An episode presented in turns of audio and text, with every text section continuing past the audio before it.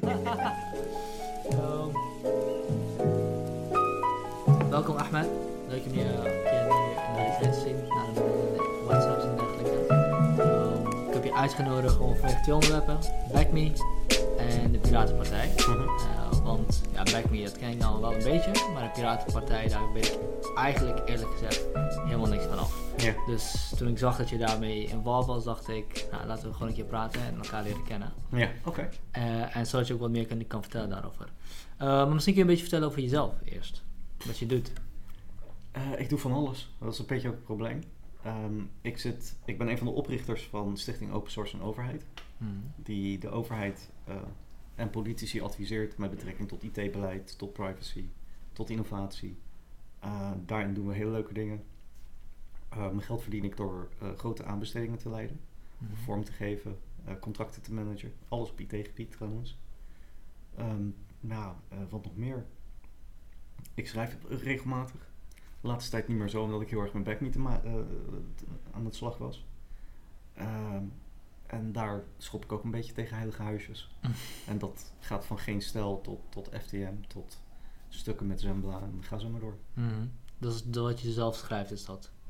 Dus eh, Ja. eh, zelf schrijft of samen met. Door misstanden aan te kaarten en dat, eh, dat soort dingen. Ja. En ja, Back Me. Waarom heb je, waarom, hoe, ben je, hoe, is dat, hoe is dat ontstaan? Nou, ik begon in 2017, zo uit mijn hoofd, met een blogje. Of 2018, een van de twee. Mhm. Ehm eh, Salt Mines, om alleen mijn gedachten neer te zetten. En vervolgens werd dat best wel goed gelezen. En vroegen ook, anderen van, joh, kan ik daar ook voor schrijven? Dat is wel leuk zo'n plek. Maar geen reclame, je hoeft er nergens te registreren of wat dan ook. En eh, dat, eh, dat, dat hebben we heel snel omgebouwd tot een blog waar iedereen kan registreren, meteen zijn eigen blog kan plaatsen. En eh, dat ging opeens heel erg hard. En op een gegeven moment hadden we een half miljoen bezoekers per maand. Eh, en de serverkosten die door eh, de pan rezen. Omdat wij over iedereen ook schreven. Mhm. Dus wij hadden en de forumtrollen, zeg maar. En de denktrollen achter ons aan. Maar hoe bedoel je over iedereen? Oh, omdat heel veel soorten mensen Ja, er ja, waren die ja. schreven, ja. Ja, dus het was echt gewoon een pluriform platform met allemaal meningen. Mhm. De een extreem links, de ander extreem rechts, de ander heeft helemaal niets met politiek te maken. En dat was toch voor velen een, een probleem. Die zagen dan eh, van, oh ja, nee, dit, dit moet niet kunnen en dat moet kapot. En dan word je ook daarop aangesproken van, ja, maar hoe kan jij je blog openstellen aan dat soort mensen? En ja, dan probeer uit te leggen van, weet je, het is zijn mening. Mhm. Waarom zou hij die niet mogen verkondigen? Ja, maar dat vind ik dit en dan vind ik dat. Dan zeg je, ja, dan moet je aangifte doen. Dus dan kreeg je een mening terug in principe. Ja, precies. Ja. En het maakt niet uit wat je, wat, met, met welke argumenten je ook komt. Het is gewoon altijd fout. Altijd. Ja. Eh, en- maar de grootste groep die bleef maar terugkomen. En we zijn maar door gaan groeien. En toen, wilden we, toen zijn we in feite op zoek gegaan naar een nieuw verdienmodel. Want we wilden geen paywall, we wilden geen advertenties. Advertenties hadden we geprobeerd. En we hadden met eh, iets van 4 miljoen bezoeken over een maand of 5, 6. eh, hadden we 200 euro verdiend. En dat is te weinig in principe dan. Dat is helemaal niets. Ja. Onze serverkosten liggen op 700 euro per maand. Ja. Ehm, en eh, ja, vervolgens zijn we op zoek gegaan naar een nieuw verdienmodel. En toen zijn we eigenlijk bij BackMe terechtgekomen. En met het idee van, nou, mensen kunnen gewoon gratis doneren aan ons blog. En we verdelen al die inkomsten, eh, min zeg maar een percentage voor om alles eh, up te houden. Mhm. Verdelen we al die inkomsten onder alle auteurs op basis zeg maar, van unieke bezoekers. Nou, alleen als je 200 euro moet gaan verdelen, of als je 200 euro moet verdelen over een twintigtal auteurs, ja, weet je, waar doe je het voor? Mhm. Ehm, eh, en nou, op het moment dat we daarmee begonnen, hadden we zoiets van, ja, maar dit moeten we veel breder doen. Iedereen zit namelijk met het probleem van advertenties leveren niks op. Eh, lidmaatschappen die, die werken alleen beperkend. Eh, je krijgt er uiteindelijk minder bezoekers van. Je ziet de problemen van de grote kranten. Ehm, dus wat, wat zit daar nog meer in? Ja, daarom hebben we dit eigenlijk ontwikkeld en toegepast. En eh, ja, daar zitten we nu al een jaar op. En we zijn het constant aan het tweaken, aanpassen, Mhm. functionaliteiten in kaart brengen. Kijken van oké, waar is nog meer vraag naar? Waar kunnen wij nog meer mensen eh, in faciliteren zodat ze nog betere content kunnen maken, eh, nog beter hun community kunnen bedienen. En ga zo maar door. Ja, dus het is eigenlijk een platform waar, waarop content creators, mensen die dingen maken, eigenlijk betaald kunnen worden door hun Ja. luisteraars, kijkers, lezers. Zonder dat je je content afstaat aan ons. Want we zijn geen contentplatform. Wij vinden dat jouw content van jou is. Hmm. En op het moment dat wij een contentplatform eh, zouden zijn vanaf dag 1, ja, dan halen wij verkeer ook bij jou weg. Ja. En dat vinden wij oneerlijk, want daarmee voeg jij waarde toe aan ons platform. Ehm, in de toekomst willen we wel de mogelijkheid bieden om content neer te kunnen zetten. Mhm. En dan moet je vooral denken aan bijvoorbeeld premium content. Door het heel makkelijk te maken van, weet je, dit deel van mij is gratis. En dit deel is voor mijn backers, voor de mensen die al doneren. Ehm, maar ook om video's die dan op YouTube worden verwijderd, voor welke reden dan ook, dat je die bij ons kunt neerzetten. Mm, Waar, waarvan je weet van, oké, daar zit en geen reclame op. En ehm, de, de enige manier om daar een video offline te halen is via de rechter, de politie of de OM. Eh, dus het is, eh, eh, is het gewoon een Nederlandse versie van Patreon? Dat is een beetje hoe ik het me voor moet zien. Ja, Patreon Plus. Want wat wij niet doen, wat Patreon wel doet, is eh, user data verkopen. Hmm. Eh, kijken hoe ze hun eigen bottomline kunnen verhogen en niet verder ontwikkelen. Het blijft nog steeds een betaalplatform. Mhm. En eh, zij zijn totaal niet geïnteresseerd in de wereld buiten de VS.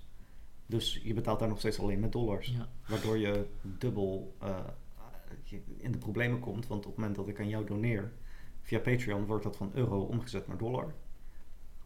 Nog zonder Mhm. alle aanvullende kosten. En op het moment dat je wordt uitbetaald, worden die dollars dus weer teruggerekend naar euro's. Ja, betaal je dubbel keer de, de, exchange. Ja, Precies. ja ik, ik weet nog inderdaad wel dat ik... De eerste keer dat ik met, met Backme in aanraking Mhm. kwam, was omdat ik met Patreon bezig was. En er was geen ideal optie. Nee. Dat, dat killde best wel heel Ja. veel mensen. Want ja, ze hebben geen creditcard. PayPal is gewoon te vervelend. Ja. En in Nederland betalen alles met ideal. Dus dat was voor mij echt de, de, de reden om, dan, om, om het daarop te zetten. Mhm. Ehm, ik vond het ook interessant wat jullie... Kijk, jullie willen zeg maar alle geluiden, alles moet erop kunnen. Ja. Eh, zolang het niet tegen de wet is. Ja. En ik denk dat dat heel sterk is, want daarmee ga je echt in tegen de steeds groeiende beleid van Twitter, YouTube, Facebook en dergelijke om Ja. zelf censuur toe te passen. Ja, en die censuur passen ze niet toe omdat ze ethische bedrijven zijn. Dat is heel vaak, vaak wat mensen vergeten. Eh, heel vaak kom ik in discussies, ja, omdat die politieke mening niet welgevallig is en ze steunen meer dat soort. Nee, hun adverteerders willen dat niet. Dus het is niet omdat ze een links of rechtse bias Nee. hebben, het is gewoon puur advertentie. Het is gewoon kiezen voor de meest veilige route, want you- of, eh, ik moet zeggen, Google is een advertentiemachine. Hmm. Facebook is een advertentiemachine. Het is niet een social network. Die zorgt ervoor dat zij zo goed mogelijk hun doelgroepen in kaart brengen, zodat daar makkelijk op geadverteerd kan worden. Ja. En niet zozeer om jou in contact te brengen met anderen. Ja, dat is meer een middel eigenlijk om te zorgen dat je Precies. meer screentime hebt, zodat je meer Precies. advertenties ziet. Het- dat, hetzelfde geldt in hele grote mate voor eh, de grotere media. Eh, de persgroep en Mediahuis, die eigenlijk die nu 92, 93 procent van alle bladen in handen hebben. Het zijn adverteerders. Mhm. Die kijken alleen van eh, de Volkskrant, dat wordt vooral gelezen door deze mensen. Nou, dan moeten we die doelgroep vergroten. En we zien aan de andere kant Trouw, die schrijft het vooral voor dat soort mensen. Moeten we daar de doelgroep vergroten, want daar kunnen we deze advertenties op plotten. En dan zit de markt compleet op slot. Want ja, je gaat niet als adverteerder zeggen van, nou ja, weet je, ik ga adverteren op een of ander blogje. Mhm. Want dat teert dan in op je eigen business. Ja. En je hebt een hele andere kijk naar content. Je wil dat mensen naar je toe komen, op dingen klikken. En je zit daar niet zozeer of minder om eh, je verhaal te vertellen. Of te zeggen van, dit is, dit is een verhaal dat we moeten brengen. Of een mening die gehoord moet worden. Nou, Het is eigenlijk een, een rare twist wat, wat er gebeurt, want eh, het plaatsen van een advertentie in beginsel is een manier waarop je een dienst gratis kan Mhm. aanbieden. Maar op een gegeven moment wordt dat zo'n sterke, dus is dat, heeft dat zo'n sterke positie gekregen Ja. in het hele systeem dat, het, dat de advertentie gaat bepalen welke content erop kan komen. ja, je, je komt er op een gegeven moment niet meer eh, eh, omheen door constant rekening te houden. Wat vinden mijn adverteerders hiervan? En niet zeg maar in de breedste zin des woords, maar de allergrootste adverteerders. En eh, het doet me ook een beetje denken aan de, aan de jaren 70, 80 sitcoms waar, waarin, waar alles super oké was en Mhm. plezierig en vooral geen negatieve dingen 15 keer gescreend. Ja, Ja, zeker geen politieke dingen naar voren moest komen, Mhm. want dat, dat kon de adverteerders schaden. En, Ja. Ja, wel interessant. Ehm, is dat echt een probleem van de, van de advertentiemodel of is dat een probleem van, van de bedrijven? Dus kom je uiteindelijk, als je een advertentiemodel hebt, uiteindelijk op dit probleem uit of kun je er... Nou, het, het, eh, het is dubbel. Je hebt, eh, de, het, het internet versterkte dit. Dat even vooropgesteld. Maar je zag deze weg al ingezet worden op het moment dat verschillende mediabedrijven bij elkaar werden gevoegd. Mhm. En op het moment dat je bedrijven bij elkaar voegt, wil je, wil je zorgen dat ze niet met elkaar gaan concurreren, maar vooral de markt voor jezelf groter maken. Mhm. En als je nu kijkt bijvoorbeeld naar de VS, ja, dan moet, ik moet nog steeds mensen uitleggen dat Comedy Central dezelfde eigenaar heeft als Fox News. Hm. Die, die mensen die staan dan echt zo van, ja, maar dat kan toch helemaal niet? Want die staan lijnrecht tegenover elkaar. Zeg, ja, omdat ze het hele eh, eh, politieke spectrum domineren. Dus je komt daar altijd aan je, aan je trekken. Dus je wordt gezien als consument. In plaats van, goh, ik breng entertainment of joh, ik breng nieuws. En dat is, ja, hè, er komt weer terug op de metric. S- eh, gewoon hoe langer je kijkt, hoe meer advertenties je ziet, hoe meer Ja, en je blijft kijken op het moment dus dat... dat iets is wat je leuk vindt. Ja, waar je of, het mee eens bent. eh, of nog sterker, eh, eh, wanneer je wordt bevestigd in jouw vermoedens. Oh ja, ja, ja. Ja, Ja, ja, want en nu gaan we je vertellen dat jij altijd al gelijk hebt gehad. ja. En dat maakt niet uit in welk politiek spectrum je zit, het is overal zo. En het internet heeft dat alleen maar versterkt. Internet is overal. Voor tv moet je even gaan zitten, moet je hem aanzetten. Het programma is misschien dan niet op dat moment. Mhm. En internet doe je aan, of je kijkt op je telefoon en het is er. En het eerste waar je op klikt is, weet je, de meest sensationele eh, koppen. Ja. En wat ik, nu zeg, wat ik nu zeg is eigenlijk een oud verhaal van eh, eh, John Stewart, de oude presentator voor Trevor Noah van The Daily Show. En die sprak op een gegeven moment CNN, Tucker Carlson, die tegenwoordig bij Fox News zit. Die zat bij, bij CNN. En in een, in een interview zei hij ook van, weet je, alles hier gaat stuk. CNN gaat ook stuk, want jullie brengen geen nieuws meer. Zij, de, de, de MSM nieuws op dit moment is, it, it's conflict-based, it's sensational en it's lazy. Het Mhm. gaat niet meer om het nieuws brengen, het gaat erom dat mensen kijken, blijven kijken, erop klikken, delen, in plaats van eh, eh, dat je komt met objectief, feitelijk nieuws. Ja.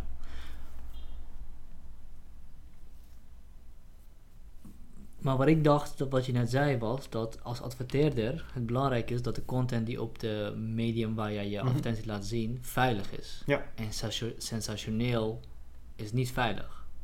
Afhankelijk van je doelgroep. Hmm. In de VS bijvoorbeeld is het makkelijker adverteren van eh, kopen dit nieuw wapen bij eh, Fox publiek dan eh, mensen die daar enorm op tegen zijn. Wat jij wil is dat al die doelgroepen gewoon heel erg op slot zitten. Wat wij nu filterbubbels noemen. Hmm. Alles wat ik hier ingooi op een bepaalde manier, weet ik dat, dat, dat, dat, eh, dat daar een hele hoge conversie zit. Ja, en dat, dat heeft het internet ver- vergemakkelijkt, omdat Ja. het overal is. Het is er altijd. Of misschien is het dan smartphones dan? Nou ja, het, eh, het maakt die analyses dieper eh, en interessanter. Welke analyses? Die van het hele doelgroepbepaling. Met kijkcijfers moet je Mm. meestal een dag wachten, dan moet je ze gaan interpreteren, noem maar op. Eh, en dat is ook maar een heel klein deel dat eh, meehelpt om die cijfers op te bouwen. Maar internet is meteen iedereen. Dus je ziet meteen van oké, zoveel mensen reageren hierop. En dat is zoveel meer dan toen. En zoveel mensen hebben daarop geklikt omdat het geel was in plaats van rood. Hmm. Et cetera, et cetera. En gepersonaliseerd. Ja. Dus je kan het per persoon kun je dat, Ja. eh, kun je dat Ja, registreer even, want dan heb je gratis toegang. Maar dat, dat is hoe het werkt. En ehm, hoe, dit, hoe dit in de marketing scene vooral, vaak vooral gebracht wordt, is dat het nu de tijd is van, eh, van pers- persoonlijke persoonlijke, persoonlijk aanbod. Je Ja. aanbod is volledig eh, aangepast op jouw wensen en behoeften. Maar tegelijkertijd is het, ook, is het dus ook aangepast op mm, wellicht jouw persoonlijke vermoedens of donkere kanten of je, waar, je, waar, je, waar je het meest op reageert. Nou ja, de- deze test kun je zelf doen. Ik bedoel, ga eens een paar keer zoeken naar een aantal leuke steden in de wereld. En voor je het weet stroomt je mailbox vol eh, met, eh, met of e-mailtjes van, van een of andere vakantiediscounter waar je ooit iets hebt geboekt. Of Facebook laat je zien van, hé, hey, eh, Ibiza is best wel leuk nu. Weet je, dus je, je wordt gewoon de hele tijd getrekt daarin. En tegelijkertijd is het ook, de, je Google resultaten zijn tegenwoordig ook gewoon gepersonaliseerd. Die zijn ook persoonlijk. Ja. Maar dat lijkt me volgens mij niet per se het probleem, dat je persoonlijke resultaten krijgt. Mhm. Want als het goed is, krijg je goede resultaten. Ja, Maar de donkere kant is dat die resultaten dus ook, of dat die data dus ook kan gebruikt worden door een grote media, mediabedrijf om analyses te maken over hoe ze, welke, welke triggers het beste zijn om zoveel mogelijk kijkers te trekken. ja dat. Maar ook voor, voor politieke campagnes. En nou zitten wij soort van daarbovenop en proberen we alles in de gaten te houden. Maar hoe gaat dat met de rest van de landen die niet dezelfde systemen in place hebben? Hmm. Ja, Facebook heeft politieke campagnes verboden, toch? Ja, maar wat definieer je als politieke campagne? Dat weet ik niet. Nou, Weet precies niet. dat. Ja. Eh, ik ken geen algoritme waar je niet omheen kan. en wat bedoel je daarmee? Nou ja, het gaat erom van hoe definieer je een, een, een, politieke campagne. Betekent dat als ik heel vaak nieuws breng eh, als, als groot medium of als staatsmedium eh, in, in wat armere landen. door constant te hameren op een aantal zaken die heel slecht zijn van je tegenstander, waar ze gewoon heel zwak op zijn. En heel veel goede dingen waar de Mhm. zittende dictator dan heel erg goed in is. Ja, dan beïnvloed je ook eh, de, de, de mogelijke verkiezingen. Ja. En terwijl dat niet per se negatief hoeft te zijn, maar het, kan, het kan waar zijn wat je Ja. zegt. En Ja. dat is het probleem. Ja, volgens mij heb ik dat eh, eerder Eric Weinstein ook horen zeggen. Dat Mhm. je in de media niet meer eigenlijk hoeft te liegen. Je hoeft alleen maar de, de emotionele lading aan, de aan het verhaal te geven dat je wil dat het heeft. Ja, nou ja, net dus als... woorden zoals omstreden, Ja. die hebben een heel sterke emotionele lading. En, maar dat iemand omstreden is, betekent in principe niks. Nee, Het betekent dat mensen het niet met hem eens zijn. Nou ja, Nou, maar de- de- een goed voorbeeld is bijvoorbeeld de kop vandaag in de, tele, eh, in de Telegraaf. Het, de, de online kop is anders dan de kop in, in de papieren krant. hm, Waarom? ik heb het niet gezien. Wat is de kop? Ehm, ik even kijken. Ik dacht, ik dacht van, ik, ik moet je dit eh, nog even vertellen. Ehm, de kop in eh, het... eh, waarom? Dit is de kop in de papieren krant. We willen ontsnappen aan de censuur. Dat is de kop in Ja. papieren krant. Oh, en de kop die jij mij gestuurd hebt, is een totaal andere kop. De kop die jij mij gestuurd online. Ja, en dat Want was... mensen online klikken daar veel sneller op dan dat je komt met zo'n gen- genuanceerde eh, titel. Ja, de, de titel in, de, in, de, in het artikel, dat, eh, dat was... eh, wat was het nou? Wat is er aan de hand met de wat, is er mis met linkse mensen of zo? Wat is er mis met de linkse mensen? Ja, ja. En de titel in de papieren krant is gewoon letterlijk... We willen ontsnappen aan de censuur. Ja. Dat, dat, dat wist ik niet. Ik wist niet dat er verschillende Maar elke krant doet dit. Ja, elke krant doet dit, dat geloof ik sowieso, ja. Bar, dat is best wel, dat is best wel vreemd. Dat wist ik niet. Dit is wel echt ook een heel... Maar dit is ook zo een, overduidelijke manipulatie van informatie. Nou, is het? Het verhaal is hetzelfde. Het verhaal is hetzelfde, dat klopt. Je hebt helemaal gelijk, het verhaal is hetzelfde.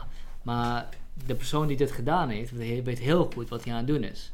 Of de marketingsafdeling van, van de Telegraaf in dit geval. Ja, een persoon heeft het gedaan, Ja. dus dat, dat, de afdeling of whatever. Eh, de partij die dit gedaan Mhm. heeft, weet heel goed wat ze aan het Ja. doen zijn. Dus die zijn informatie aan het manipuleren om een bepaald effect teweeg te Ja. brengen. Dus dat is manipulatie. Maar, Maar ja, in als je, maar ja, als je het artikel leest, het artikel is gewoon prima. Dat is Precies. een prima artikel. nou, maar heel veel mensen houden dan op bij het lezen van die titel. Mhm. Omdat ze weten van, nou, daar ligt onze doelgroep toch niet. Wij willen vooral dat, dat deze doelgroep gaat, eh, gaat lezen. Ja. En toch kun je meten. eh, of eh, kom je erachter van, oké, dat zijn mensen die sowieso niet dit artikel hebben gelezen, bijvoorbeeld op Twitter. Die stoppen al eens met, eh, bij de kop. Mhm. Maar op het moment dat je ziet dat mensen dat artikel beginnen te lezen, dan gaan ze op elkaar positief reageren. Waarop de eerste groep die dan heel negatief reageert, op een gegeven moment overgaat en die leest dan eh, dat artikel en die denkt van, oh nee, dit is eigenlijk best wel goed. Het viel toch wel mee. ja, precies. En is het iets wat je kan analyseren met data? Of is Ja, het iets wat ook. Je, hoe, hoe, wer- hoe werkt dat? Dus, dus wat je dan dus ziet is dat je weet dat je kan dus even je kan dus in je data zien wanneer iemand een kop gelezen een, een artikel gelezen heeft of alleen de kop. En je kan zien wanneer die persoon terug is gegaan naar het artikel Ja. dat zijn gewoon algoritmes die je Nou, dat is gewoon standaard functionaliteit in een website eigenlijk. hoe werkt dat precies? Eh, nou, alle trackers die je hebt op, op het moment dat je op een website zit. Je hebt voor Google Analytics, je hebt voor je advertenties, je hebt voor je social media. Eh, ik geloof dat de site van Blendel 10 van dit soort trackers heeft. Mhm. eh, om in de gaten te houden waar klik je op, hoe lang zit je met je muiscursor ergens op. Heel veel mensen die bewegen hun muis op het moment dat ze aan het lezen zijn bijvoorbeeld. Ja. Ehm, eh, en wanneer klik je op terug en wanneer klik je door binnen een bepaald artikel. Op basis daarvan kun je analyses maken van, nou, jij, omdat jij je hebt geregistreerd, ziet er zo uit qua profiel. Hoeveel van dit soort gelijke profielen heb ik? Eh, en waar ligt bij mij het omslagpunt dat ik daarop een actie moet ondernemen om content meer die kant op te vormen. Dus eh, wanneer, wanneer, je op de, wanneer je op de knopje oké klikt voor die cookies, zijn dit het soort dingen die ze gaan trekken. Ja, alles. Ja. Alles wordt getrekt wat er maar getrekt kan worden. Zit er nou, en wat is, wat is het limiet van zulke... Ja, laat ik, nee, laat ik een andere vraag stellen. Eh, het is ook heel handig om dat trekken te doen, want je, kan, je weet wat iemand wil, wil Mhm. weten, wat zijn interesses zijn. En ga je dat bij BackMe niet doen dan? Nooit niet. Ja, waarom, waarom- waarom niet? Omdat we geen advertenties hebben. Maar dan nog, ook al heb je geen advertenties, Mhm. het, het, kan, het gaat jouw conversie wel verhogen wanneer je Nee. die content naar voren brengt, Nee. iemand, waar Nee. iemand steeds op reageert. Nee, dat- bij, bij ons werkt het gewoon anders. Bij ons, eh, wij doen ook geen marketing. Wij hebben laatst dus een test gedaan met eh, een aantal banners op Twitter, via Google AdSense en Facebook. En ons vermoeden, onze hypothese, was dat we daarmee helemaal niet meer backers binnenhalen. Sterker nog, het werkt heel negatief naar ons. Waarom? Omdat er altijd meer mensen zijn die jou niet leuk vinden dan dat er dat mensen zijn die jou wel leuk vinden. Ja. En waar wij heel erg in geloven is als jij je eigen community aanspreekt door te zeggen van hé, hey, jij kunt me nu steunen, dat die eerder geneigd zijn eh, eh, om je te steunen op die wijze Mhm. dan elk marketingsbureau ooit voor je zou kunnen regelen. Dus jullie willen ook die rol van. eh, van ja, kijk, wat, wat Patreon dus bijvoorbeeld doet, is door zichzelf ook als merk te verkopen, worden ze niet alleen maar een verbindingsstukje tussen creator en, en luisteraar. Ze worden ook echt een facilitator, ja, niet meer een acce- accelerator of whatever. Mhm. Dus jullie willen vooral echt dat stukje blijven houden, die connect, Ja. verbindende. En dus ook zelf geen reclame. Dus mensen komen niet op BackMe om op BackMe te komen en te zoeken naar content. Ze komen vanuit, vanaf de contentmaker. Precies, dat is ons doel, want het is jouw verkeer. En als wij jou kunnen helpen door, weet je, een, een, uiteindelijk een social network bijvoorbeeld eh, te ontwikkelen, waarbij jij je eigen community kunt beheren, ja, daar heb je veel meer aan dan dat je zegt, word alsjeblieft vriend van mij op, op Facebook. Waar meet je dan je succes aan? Want kijk, het probleem met, met online, online websites en dergelijke is dat ze allemaal heel duidelijke metrics hebben waar ze hun succes aan meten. Mhm. En dingen zoals eh, conversie, engagement, bezoekers en Allemaal dergelijke. advertentiedingen. Ja, het zijn allemaal advertentiedingen. Nou, wij hebben veel simpelere metrics. Dat is A, omzet. B, het aantal content creators. En C, het aantal backers, het aantal donateurs. Mhm. Dat zijn de enige drie met- metrics die voor ons het belangrijkst zijn. Oké. En, maar dan, wat, al, wat als de situatie ontstaat dat er opeens die metrics kelderen of stagneren of minder worden en je moet iets gaan doen? Hoe zorg je ervoor dat je niet in die trap valt? Dat je niet als val valt? Ja, wij hebben het bij de notaris, of eh, ik heb begrepen, vast laten leggen dat wij nooit iets gaan doen met, met user data. Sowieso niet. Oh, Eh, dat is wel vet. eh, daarom hebben wij ook Astrid Oosterbrug in het team eh, zitten. Nou, als er iemand een datavoorvechter is voor privacy, dan is zij het wel. Ik zie niet hoe dit niet kan Ja. lukken. Want eh, A, eh, niemand anders doet dit op, op dit Mhm. niveau. Je hebt een aantal kleine initiatieven die ongeveer hetzelfde proberen. Maar die verzanden heel erg, want dan heb je een KVK-nummer nodig. En dan moet je een BTW-administratie bijhouden, et cetera, et cetera. En wij, wij, wij zitten nu in een markt waar er nog niets anders is. Mhm. Nee, ik begrijp. Ik, ik denk. Ik, ik denk dat bij me heel. Een, ik denk dat je, dat je op deze manier echt iets, Mhm. iets in de markt hebt gezegd wat echt nieuw is en wat ook echt succesvol kan worden. En ik ben er ook zelf ook heel blij mee. En ik denk dat het ook echt een goede tegenwicht is tegen de algemene tendens waar we naartoe aan het gaan. Ja. De reden dat ik doorvraag is omdat niemand bij Facebook begonnen is met het idee we gaan sensatione- sensationeel nieuws maken. We gaan niet. eh, nee, nee, nee, ja. nee. Ze zijn begonnen met... Ik kan hier aan het idee van de Winkelvos tweeling, eh, die, Mhm. die kwam met een ideetje. Ik kan aan dat idee heel veel geld verdienen. Ik weet nog niet hoe, maar als ik al die gegevens heb, kan ik hier heel veel geld mee verdienen. Dat was het uitgangspunt. Het Mhm. uitgangspunt was niet, dit is zo gaaf, mensen verbinden over wereldwijd en noem maar op. Nee. Oké, fair enough. Los van Facebook is het zo dat, dat nog steeds mensen met de beste bedoelingen en met de int- beste intenties Mhm. eh, in een val komen of whatever en dat misgaat. Dus daarom vraag ik door van, hey, Noem zie- een bedrijf. eh, noem een bedrijf. Eh, Google? Google is begonnen met het idee van we gaan, eh, we, gaan we, gaan, we gaan data organiseren en we gaan informatie organiseren om de beste zoekmachine te worden. Ja, nou, dat is het verhaal naar buiten toe. Maar Ja. wat was het verhaal naar hun investeerders? Ja, nu twijfel ik of ik weet of, of dat überhaupt het geval is. Wat is het verhaal naar de investeerders toe? Wij kunnen, wij, wij kunnen alles weten van de bedrijven waar jullie willen adverteren. Van de mensen die, er, die op dingen klikken. En dat kunnen we met deze machine doen. Als jij nu eh, Google wil inzetten, eh, voor je bedrijf bijvoorbeeld, dan koop je een Google Appliance. Dat is zo'n server, kun je niet openschroeven. Die zet je in datarek, mag je niet aankomen. En dan mag jij gebruik maken van de applicaties van wat, wat Google zeg maar, daar zelf heeft geïnstalleerd. Terwijl die server je hele site indexeert, je hele netwerk indexeert, et cetera, et cetera. Dus het idee was, ik wil zoveel mogelijk data van jou hebben. Want wij zien dat in de toekomst data vooral heel belangrijk gaat zijn. En op het moment dat Google net iets groter begon te worden dan Alta Vista destijds, verkocht IBM eh, zijn hardware tak, zijn consumentenhardware, werd het Lenovo. Mhm. En heeft IBM zichzelf volledig gestort op data. Zo belangrijk was het.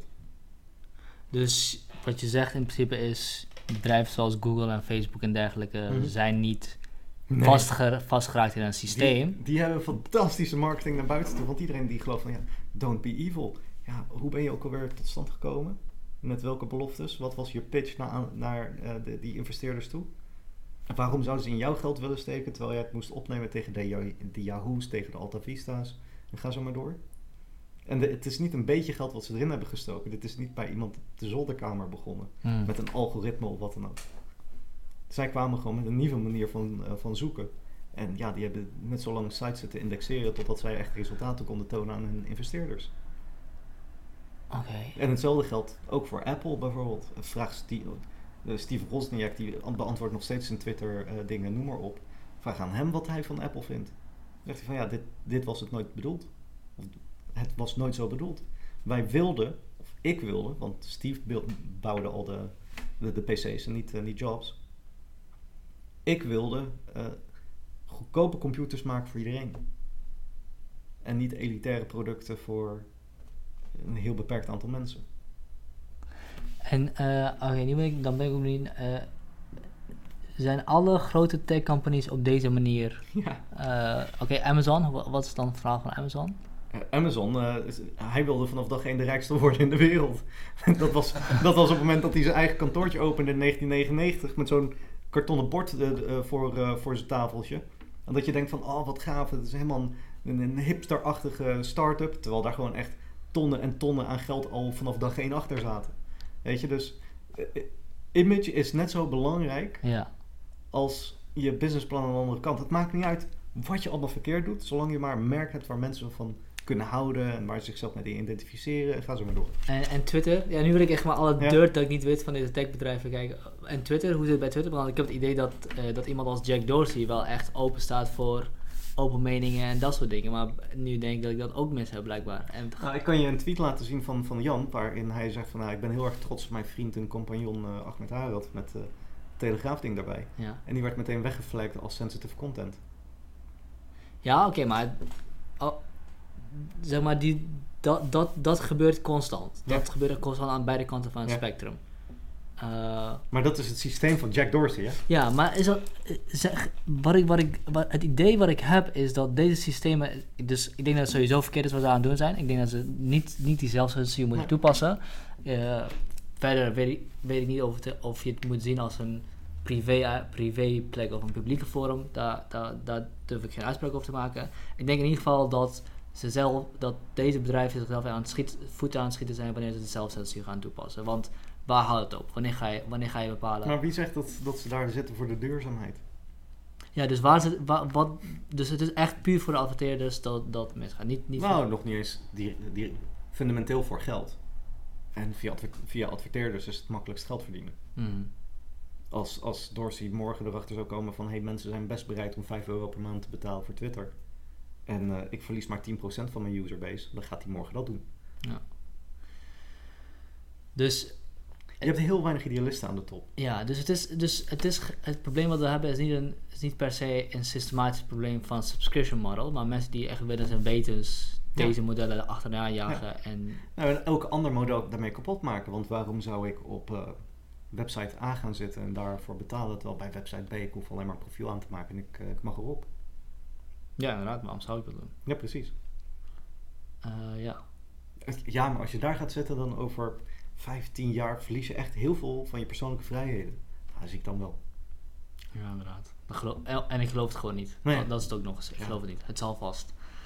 En uiteindelijk is het alsnog, is het nog steeds wanneer ik op mijn Facebook feed feed zie en ik zie een artikel waarvan ik denk, ah, wat de fuck is dit? Klik, klik ik er alsnog op. Mhm. En dan ben ik er alsnog weer terug. Nou, dat is, eh, en dit verhaal probeer ik dus ook te vertellen aan Europese parlementsleden, eh, politici in de Tweede Kamer, die gewoon constant gefocust zijn op Facebook. Die heeft allemaal data, noem maar op. Nee, de bedrijven achter Facebook die die analyses doen, die hebben de data. En wie zijn dat? Ja, de techdata's, de IBM's, de Oracles, de SAP's. Dezelfde bedrijven waarmee de overheid ook zaken doet. Hmm. Dus de data zit echt bij deze bedrijven, niet Ja. bij Facebook. En eh, Ik geloof dat Google pas op plek 6 of zo staat in de wereld. Van de meeste data. oh ja? Het is gewoon een openbare kennis. Die die publiceren hier regelmatig over. Maar ze focussen constant op die front-end in feite van, van eigenlijk al- alles wat big data is. Want op het moment dat je daar een laag, een laag dieper in gaat zitten, ja, dan moet je opeens gaan verantwoorden van als Oracle zo slecht is, waarom doet de hele overheid daar zaken mee? Hmm. En hoe kunnen wij garanderen dat Oracle niet toegang heeft tot al, al onze data van onze burgers? Maak je eigen probleem als poli- politicus. Ja, omdat zij heel veel zaken doen met, met bedrijven als Oracle Ja. en IBM. En niet helemaal begrijpen wat er allemaal gebeurt. Ja, dat, dat is volgens mij ook een groot, groot probleem. Dat, dat, eh, dat de manier waarop onze rechtsstaat in elkaar zit, het eigenlijk gewoon niet bij kan houden. En, of überhaupt de schaal waarin, waarin techbedrijven op werken. Nou, daar ben ik met je oneens. Volledig. Wij hebben de verkeerde politici. Iets, iets heel anders. Ons, eh, ons, eh, onze rechtsstaat functioneert perfect. Wat je, nodig, wat je nodig hebt zijn betrokken politici die durven te duiken op een bepaald dossier en zichzelf daarin vastbijten. Eh, en, en lef durven tonen door te zeggen van wij pikken dit niet bijvoorbeeld. Hmm. Of te- de vraag te stellen van waarom is er geen Europees Facebook? Waarom is er geen groot Europees softwarebedrijf dat enkel valt onder Europese wetgeving? Hmm. Waarom is SAP als Duits bedrijf een Amerikaans bedrijf geworden met een eh, Amerikaans hoofdkantoor? Dus omdat deze bedrijven eigenlijk niet in, het, in Europa gevestigd zijn, zijn ze ook niet afhankelijk van de wetten van Europa. Maar ze opereren wel hier en we hebben allemaal onze, onze profielen. Maar wat ik bedoel dus, is dan dus dat deze bedrijven zijn globaal. En hoe ga je dat tegenhouden? Ga je Facebook afsluiten? Dus, en, en onze democratie en politiek, die opereert op nationaal niveau, binnen grenzen. Kijk naar het systeem wat ze hebben in Rusland. In Rusland, eh, hebben, de- Rusland heeft een wet aangenomen van alle data van Russische burgers is en blijft Russisch en gaat het land niet uit. En hoe je dat wil regelen, interesseert me niet. Dit is de wet. En eerst was van ja, maar niemand gaat hieraan voldoen en heel veel eh, gepraat eromheen. En wat zie je? Iedereen voldoet. Google heeft een eigen cloud daar neergezet. Facebook heeft daar een eigen cloud neergezet. Ga zo door. En op het moment dat jij naar een profiel gaat van een Rus op Facebook in Rusland, dan bezoek je echt letterlijk binnen Facebook de Russische servers. En dat lost het probleem op. Ja, want dan kun je het dus gaan toetsen van waar gaat al die data naartoe. Oké. En dan heb je dus meer macht over waar die data zit. En een beetje als land ook wat ermee gedaan wordt. Kun je auditen op het moment dat het misgaat, et cetera, et cetera, Ja. et cetera. Dus wat is het dan dat politici. Wat zouden politici moeten gaan doen om dit te voorkomen? Data in Nederland houden? Een wet aan te nemen door hen te verbieden om überhaupt te praten met belangenorganisaties. Eh hen bedoel je de big data companies? Gewoon de politie aan zich. Wat je nu ziet is dat belangenorganisaties een veel grotere stem hebben in beleid dan de mensen waar die hen heeft, hebben eh, verkozen om een bepaalde functie uit te voeren. Hmm. Daar gaat het mis. Ik ben betrokken geweest bij de totstandkoming van de GDPR, van de Europese privacywetgeving. En vanaf dag 1 heb ik gezegd, dit gaat nooit werken. Want wat blijkt? Het is een wet die niet af is, onduidelijk is, niet toe te passen is en het allerbelangrijkste niet werkt. Maar wat het wel creëert, is dat het ontzettend moeilijk wordt voor elke start-up om te voldoen aan die privacywetgeving. Ja. Zelfs met de beste bedoelingen ben je, ben je minimaal een, de helft tot driekwart van je budget kwijt om alleen maar te voldoen aan die privacywetgeving. Ja, ik vond, eh, ik, ik verbaas me ook heel erg over de AVG inderdaad, omdat je, omdat het vooral, de inhoud en zo weet ik er niet van, maar het is een wet die voor elk bedrijf geldt. Ja, En hoeveel data heeft de bakker aan de, op de hoek? Of andersom, hoeveel, wat is de impact van de data van de bakker op de hoek versus... Ver- Versus de impact van, de, van, van de data die een Facebook heeft. Ja. En de hoeveelheid inspanning die ze moeten, moeten uitvoeren is hetzelfde. Dus je pakt gewoon, de, je zet meer druk op de kleine spelers dan op de grote spelers. Ja. En heel ideologisch, privacy-minnend links heeft dit aangekondigd als groot succes. En toen, toen werd ik gevraagd om namens de Groenen in het Europees Parlement hier onderzoek naar te doen. Ja, en daar kwamen resultaten uit waar ze niet echt helemaal blij van werden. En toen vroegen ze mij van, nou ja, kun je, kun je die resultaten substantiëren? Ik zei, nou ja, ik, ik heb genoeg... eh, Wat voor resultaten kwamen daaruit? nou ja, ik bracht zes eh, eh, sluipwegen in kaart die, eh, die de AVG compleet omzeilen. Noem eens een voorbeeld. Uh, bijvoorbeeld anonieme data. Wij Mhm. vinden vanuit de wet dat anoniem, anonieme data bestaat. Er bestaat geen enkel onderzoek, zowel theoretisch als eh, eh, experiment, wat aantoont dat anonieme data kan bestaan. Dus alle data die gestuurd wordt via het internet is te traceren. Uiteindelijk is alle data niet meer anoniem. Ja, dit, had, eh, dit zei Omar, Omar Rijst van, van Joost, die ik, toen, Mhm. die ik ook wel eens gesproken, die zei ook inderdaad van op het internet is eigenlijk geen anonimiteit mogelijk. Nee. Tenminste, het is niet onmogelijk om je anonimiteit weg te, weg te halen. Uh, in combinatie met tijd. In combinatie met tijd. Ja. Want hoe meer tijd, hoe meer data ik heb, hoe sneller ik iemand kan identificeren. Ja. En tot welk niveau? Ja, dan kun je kijken naar het Netflix-onderzoek, eh, volgens mij uitgevoerd door MIT. Om te kijken van, oké, kunnen wij alleen maar op basis van kijkgedrag bepalen van eh, de, de persoonsgegevens van mensen achterhalen. En dat hebben ze binnen die testgroep bij iedereen kunnen doen. Persoonsgegevens, adressen, noem maar op. Alleen van klikken. Hoe kan dat? Ja, dat, lees dat onderzoek. Dat is echt ontzettend gaaf. Hoe heet het onderzoek? Ah, het, als je zoekt in Google van eh, op eh, Google Scholar, Netflix, MIT, eh, anon- Anonymous Data, dan zien we in één keer staan. Dus mijn klik, klikgedrag verraadt wie ik ben. Ja, sowieso. Op, op Netflix. Ja. Ja, op Netflix, specifiek op Netflix. En hebben ze ook da hebben ze dat tegen data van andere databases gehouden of puur alleen die Netflix? Beide. Hmm. En eh, nog zo'n onderzoek nog van pas geleden, dat, eh, waar wij ook aan hebben meegeholpen, eh, was door de Duitse NDR, eh, de publieke zender daar, voor het onderzoeksprogramma Panorama. En daar kregen wij 160 gig aan gratis clickstream data. En clickstream registreert niks anders dan, jij klikt nu op die link, dan op die link, dan op die link. En wij, op een gegeven moment hadden wij 3 miljoen Duitsers geïdentificeerd. Eh, of net over de 3 miljoen Duitsers. En van al die data hebben we 12 mensen niet, niet kunnen identificeren. Even een andere vraag. Waarom Hmm. is dat zo'n probleem dat, dat die privacy niet meer gegarandeerd is? Nou, welke implicaties wil je eraan plakken? Uh, ik begrijp dat het heel problematisch is wanneer, uh, wanneer bedrijven Mhm. dat kunnen achterhalen. Wanneer, wanneer uh, individuele partijen dat kunnen achterhalen, omdat Mhm. je niet weet wie dat zijn. Um, het is, kan problematisch zijn wanneer overheden dat kunnen achterhalen, omdat Ja. het, het je meer macht geeft over alles. Maar is het dan alleen maar een probleem vanwege het feit dat het mis kan gaan? Omdat je, dat je foute spelers aan het roer kan hebben? Nee, het is vanaf dag één een beperking van je eigen vrijheden. En de je- mate daarin, wa- wat jij een beperking eh, vindt, dat hangt af van persoon tot persoon. Mhm. En als we nou eens in een, wereld zouden leven waar privacy gewoon niet meer geldt. En waar iedereen's, iedereen's data openbaar beschikbaar is. Mhm. Uh, Dat is een wereld met heel veel criminaliteit. want? Nou ja, eh, wat heb ik nodig om een lening aan te vragen in Mhm. Zuid-Afrika? Nou, ik moet ergens ingeschreven staan daar. Ik moet een legitimatiebewijs hebben.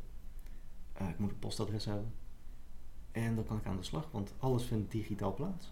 Nou, als, go- als het goed is, kan ik dus traceren dat jij niet die persoon bent. Want ik kan, je, want ik kan dus traceren, want als ik alle data heb, Mhm. kan ik als het goed is ook weten wanneer jij je iemand anders impersonate en wanneer niet.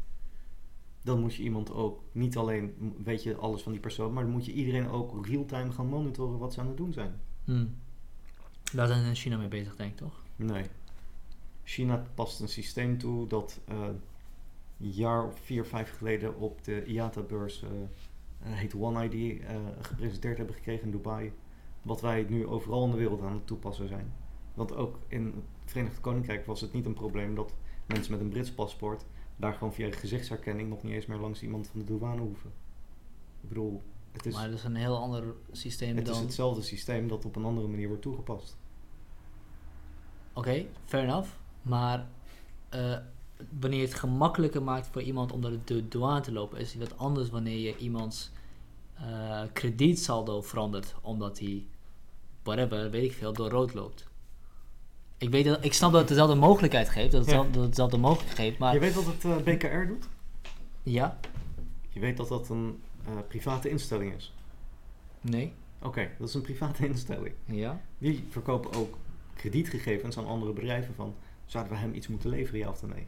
Mhm, En om jouw gegevens in te zien of om raad, om, om raad te plegen wie jouw gegevens toetst, moet je voor betalen. Ik bedoel, en hetzelfde dat is doet- vreemd, ja, dat is, dat is raar. Hetzelfde doet Dun Bradstreet en Graydon en noem maar op. Maar voor ons is het onzichtbaar, wa- waardoor het lijkt dat waar ze be- bezig zijn in China hartstikke verkeerd is. Nee, maar oké, fair enough. Het is vreemd dat je voor je eigen gegevens moet, betalen. Ja. Dat, is, dat is niet oké, daar ben ik met je eens. Maar wederom, of, als, of ik, als ik jou geld wil lenen, of jij mij geld wil lenen, is het terecht dat ik weet wat jouw geschiedenis is geweest met geld lenen. Ja, andersom hè. Eh, ik zie dat jij de hele tijd zit te zoeken naar eh, auto's. Mhm, Dus ik ga je ook over- goedkope autoleningen aanbieden. Gewoon adverteren. mhm. Dat is toch precies hetzelfde. Ja, maar dat, dat is ook niet erg, denk ik. En is het dan erg wanneer ik alleen de bedrijven adverteer waarvan ik weet dat jij daar door de kredietscores heen komt? Want dit gaat allemaal naar conversie. Ja, ja, toe, nee, ik ben ervan, ja, ik, ben, ik, ga even met, ik ga met je mee. Hè. Eh, ja, eerlijk gezegd zou ik denken dat dat ook niet erg is, want Ja. wat heb ik eraan om al, contact, wat heb ik als Ja. zoeker eraan om contact op te nemen met En een nu eh, Ja. eh, plaats ik je in een doelgroep waarvan ik weet van... jij kunt eigenlijk bij, bij al die bedrijven niet terecht, behalve bij mij. En hun tarieven liggen zo en zo, dus ik kan dit extra rekenen aan jou.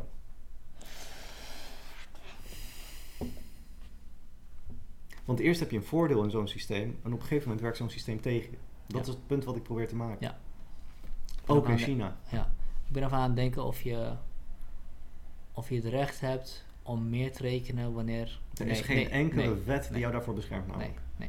En, maar, en er zijn dus ook geen wetten die je daar... Dat is, dat is dan de volgende stap. Dit, dit kan in principe nu Ja, gebeuren. Dit, en het dit gebeurt. gebeurt al. Dit gebeurt al. Als jij nu op eh, het- tix.nl gaat kijken voor vliegtickets en je gaat daarna naar Sky- Skyscanner, je gaat daarna naar Expedia, dan nemen de, de kosten van die tickets alleen maar eh, op. Mhm. En naarmate jij harder op zoek bent, weten ze dat jij meer haast hebt. Ja. Mm.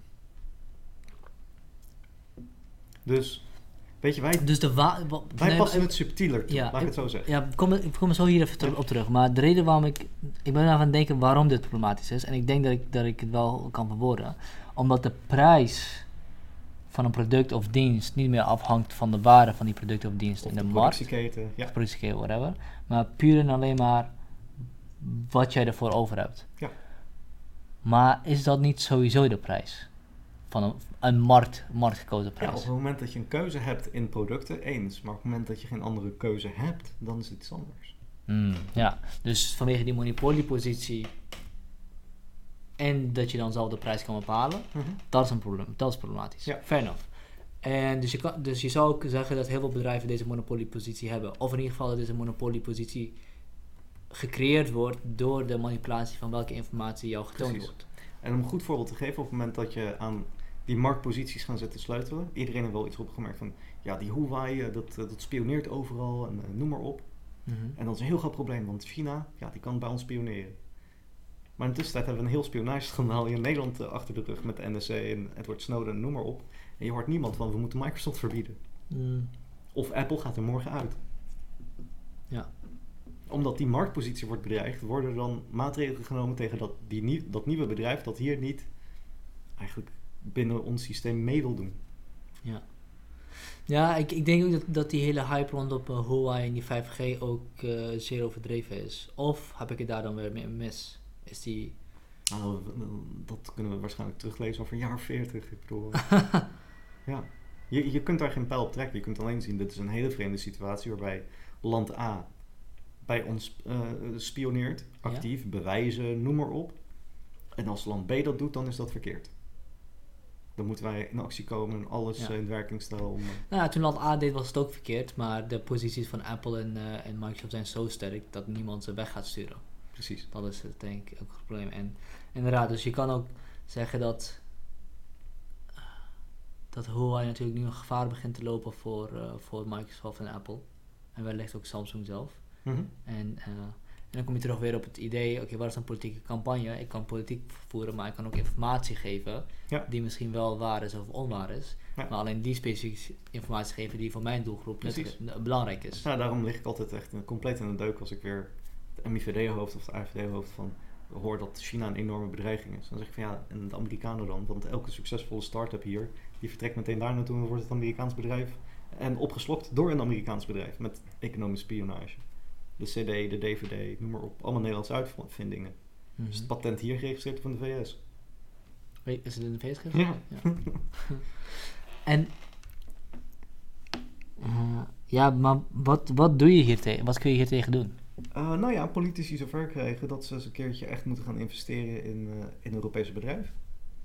Wij kunnen als start-up, en dat is ook voor elke start-up zo, wij kunnen nergens financiering krijgen.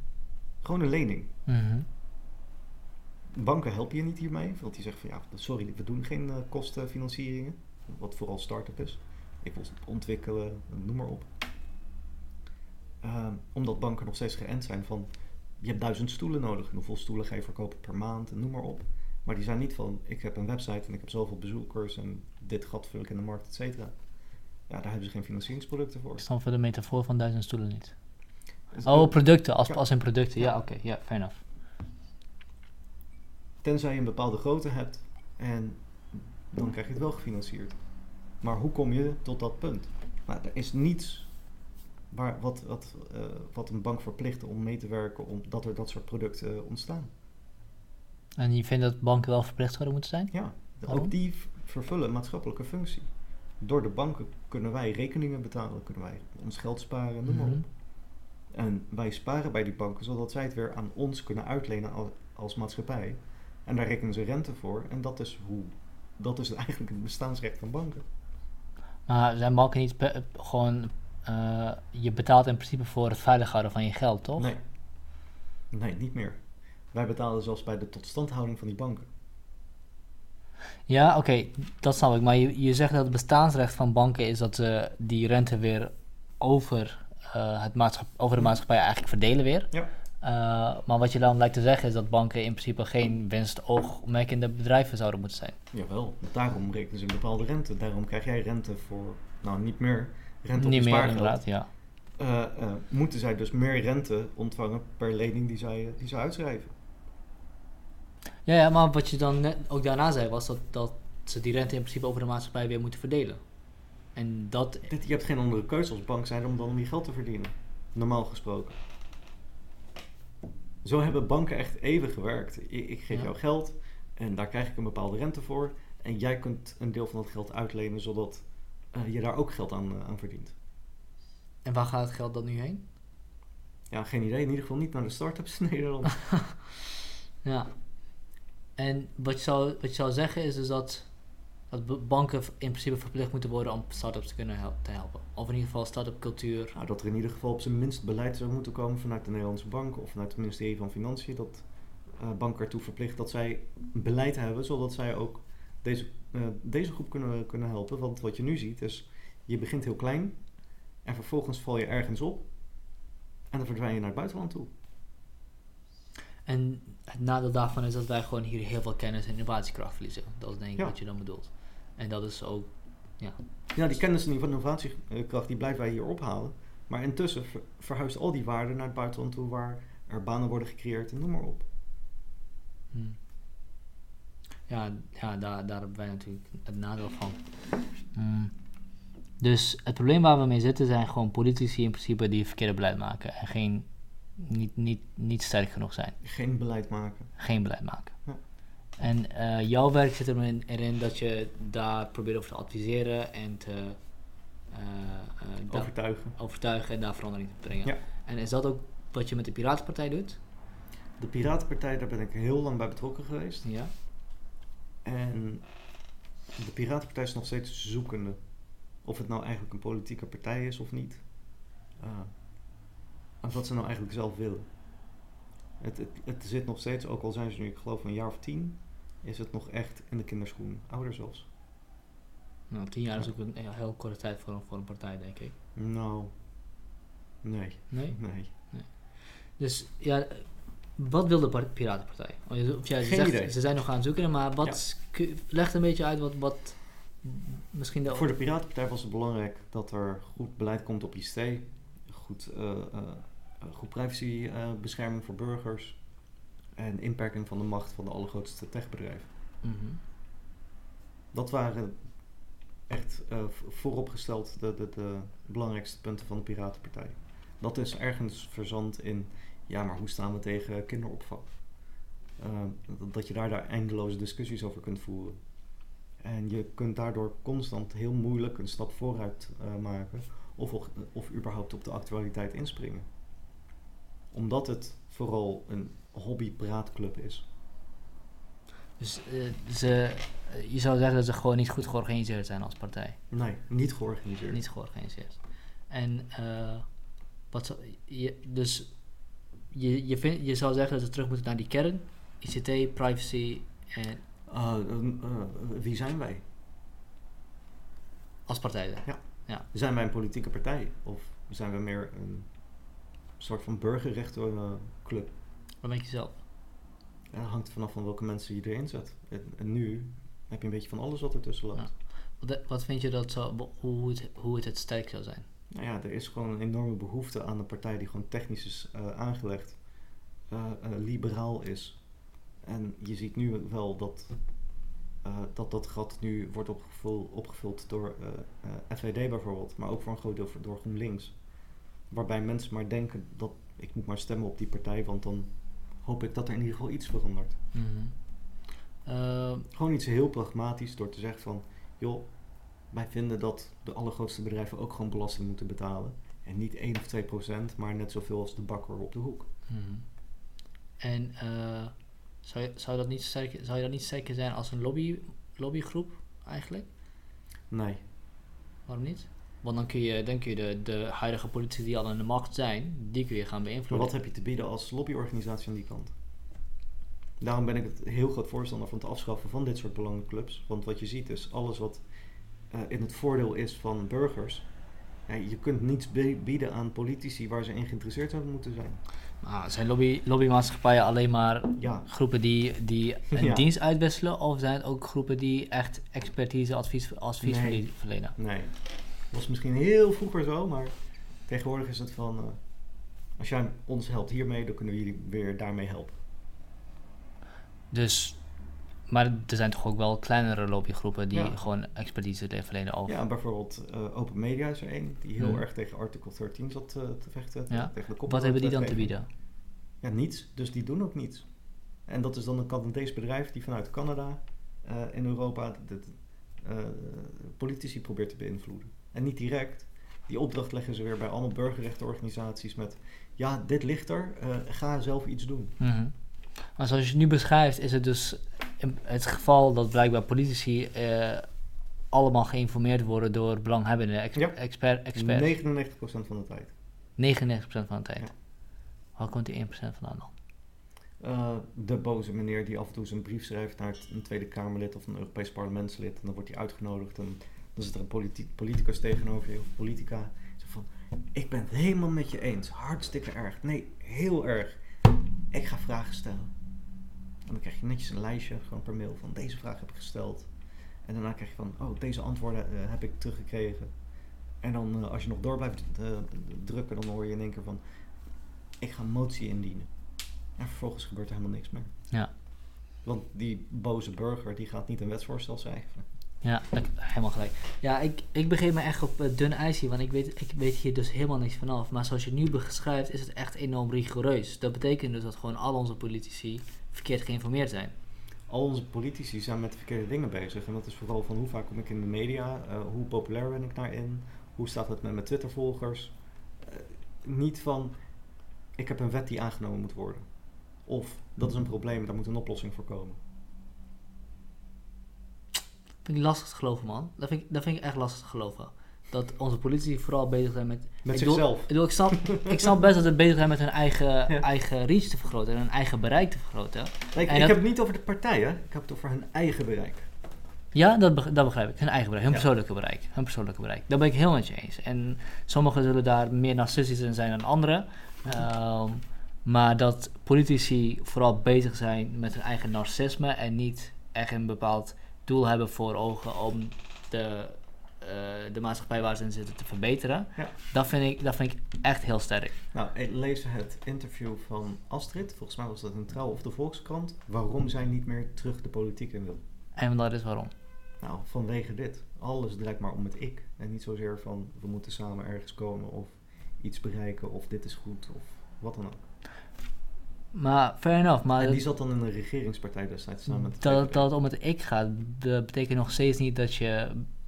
Het betekent nog steeds niet dat je niet vindt dat jij het beste idee hebt voor, eh, voor de maatschappij. Dat je Mhm. daar misschien verkeerd in bent, dat kan kloppen. Dat Ja. je daar misschien te egoïstisch in bent en dat jij denkt dat jij de beste Ja, maar bent. wie wil... Eh, iemand zei ooit, een, een, eh, een, een Tweede Kamerlid zei ooit tegen mij van... Maar wie wil ooit een goed politiek probleem ooit oplossen?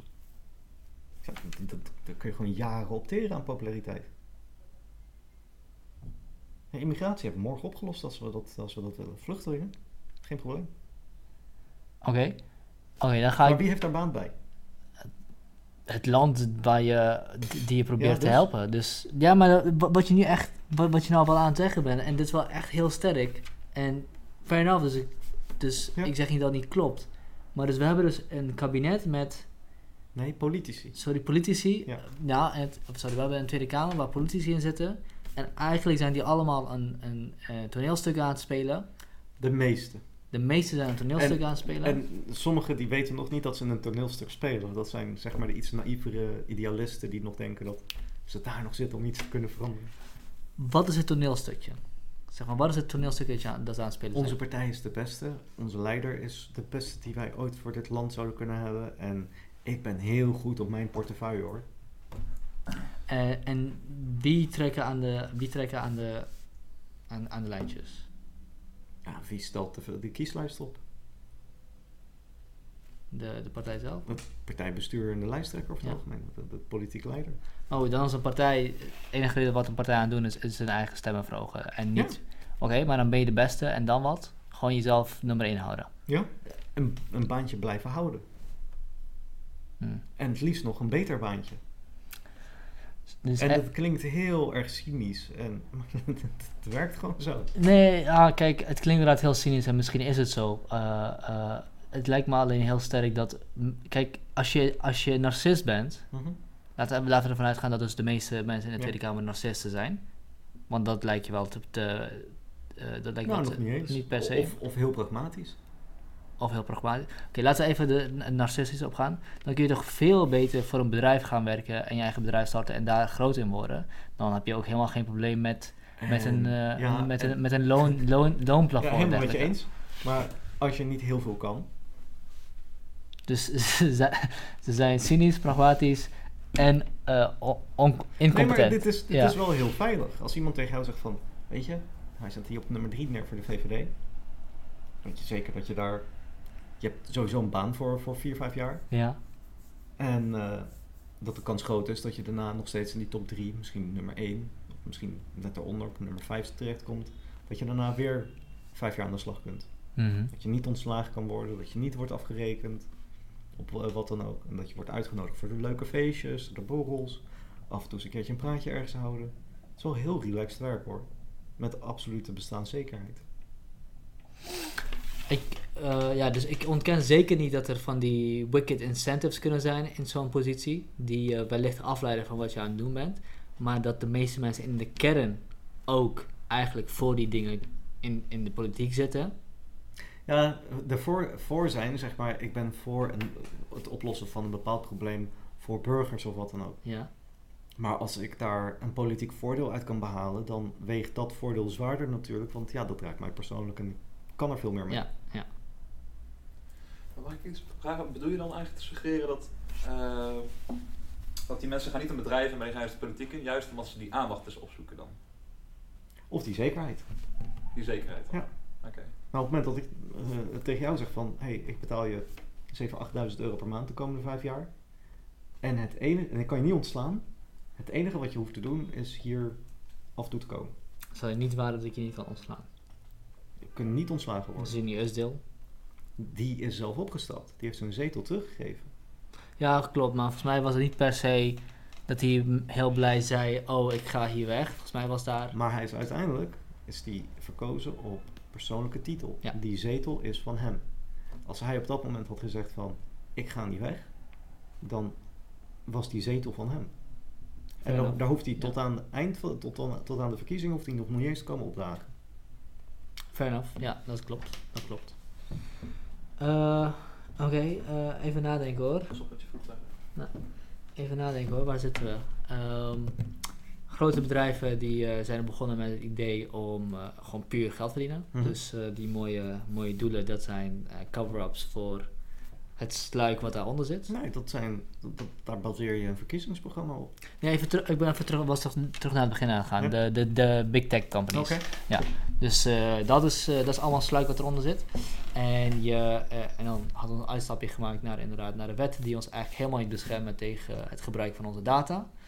Ja, Eh, en dat we daarmee heel sterk gemanipuleerd kunnen worden voor het een of het ander. Ehm, dus we, we geven China, China wel shit voor wat ze aan het doen zijn, maar wij doen hetzelfde. Alleen netter. man. Netter. Mooie gordijnen. Ja, wij, eh, wij verhullen het beter. En onze politici zijn eh, grotendeels pragmatische, pragmatici die wellicht ook narcistisch zijn. Ja, vooral pragmatici. Vooral pragmatici, ja. En, ehm ja, where do you go from here? Ehm, kijk, dus wat, wat, kun je, wat kun je dan als persoon doen? Want je, je begeeft je wel in die kringen. Je, je geeft wel Zelf- advies. Je geeft, je- nou ja, zelf proberen daarin zoveel mogelijk invloed uit te oefenen. Dat lukt aardig.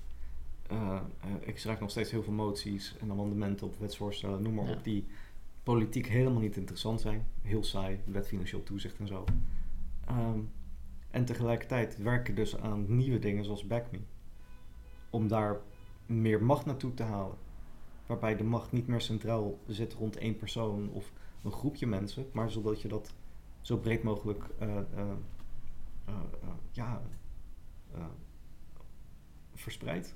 ja, dus om die invloedssfeer daar, daar te vergroten. Ja, en, en die invloedssfeer die vergroot je op het moment dat het voor, ook voor hele grote journalisten interessant wordt om een BackMe pagina op te zetten. En Ja. dat ze daar voldoende inkomen uit halen, dat ze ook kunnen zeggen van... Hé, maar wacht even, ik hoef niet meer de halve woordvoerder voor de VVD te zijn.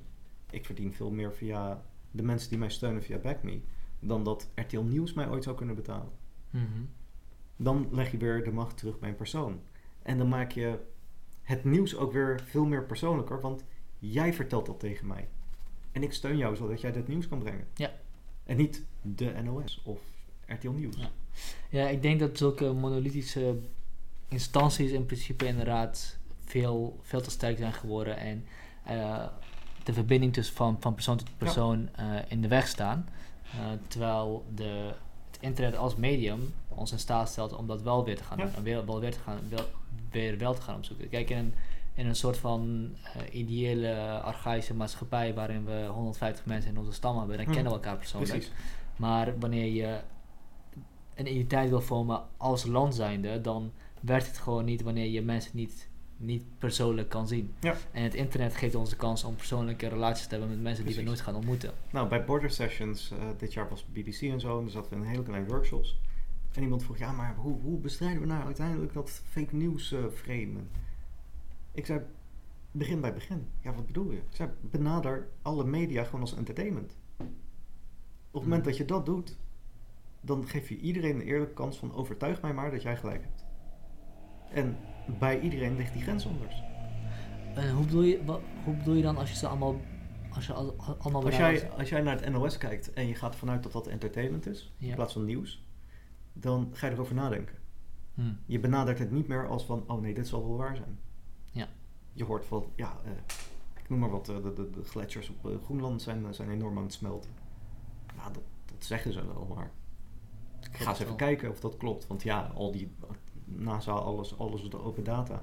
Mhm. En alles is voor je voorgekoud, want iedereen heeft er wel een keertje naar gekeken. Ja. En dan vind je allemaal artikelen van mensen die zeggen van ja, daar klopt helemaal niks van. En de andere die zeggen van dat klopt wel. En op een gegeven moment kom je dus bij mensen die daar ergens rondlopen en een foto hebben gemaakt, eh, noem maar op. Zodat je ook je eigen conclusies kunt trekken. En waar we nu naartoe aan het gaan zijn als maatschappij is van ik duw maar informatie bij jou naar binnen. Waarvan ik vind dat jij dat moet weten. Mhm. Want je kunt niet tegen het NOS zeggen van ja, maar ik ben helemaal niet geïnteresseerd in financieel nieuws. Ik wil vooral dat. Ik wil dat op het journaal. Op het journaal, ja, Ja. dat klopt, ja. ja. Maar ja, op het internet wel. Op de app kun je gewoon aangeven dat je geen financieel nieuws wil zien. Ja, maar ook niet al het nieuws staat in die app. Ja, fair enough. Fair. Begrijp je? Ja. En op het moment dus dat je die, al die platformen benadert als entertainment, dus eigenlijk net als de rest, dan neem je ook dingen iets minder serieus. En dan ga je ze als standaard ook relativeren. Ja, dat, ze zeggen dat wel, maar het is niet helemaal waar. En natuurlijk is het nooit helemaal waar, want het is ook maar een verhaal van één persoon met bronnen en noem maar op. Mhm. En het is niet een rechtszaak waar een rechter uiteindelijk een balans op maakt van feiten en waarden en noem maar op. Ja, en uiteindelijk kun je het ook gewoon met iemand oneens zijn. Want de persoon kan misschien wel de feiten precies hebben opgenoemd zoals, Ja. die dat, zoals het gebeurd zijn. Maar alsnog een, Ja. alsnog een andere conclusie eruit trekken. Ja, en dan krijg je dus van, ik, ik, eh, eh, wij zijn het wel of niet met elkaar eens in deze mate. En dat is iets anders dan, jij bent fout. Your fake news.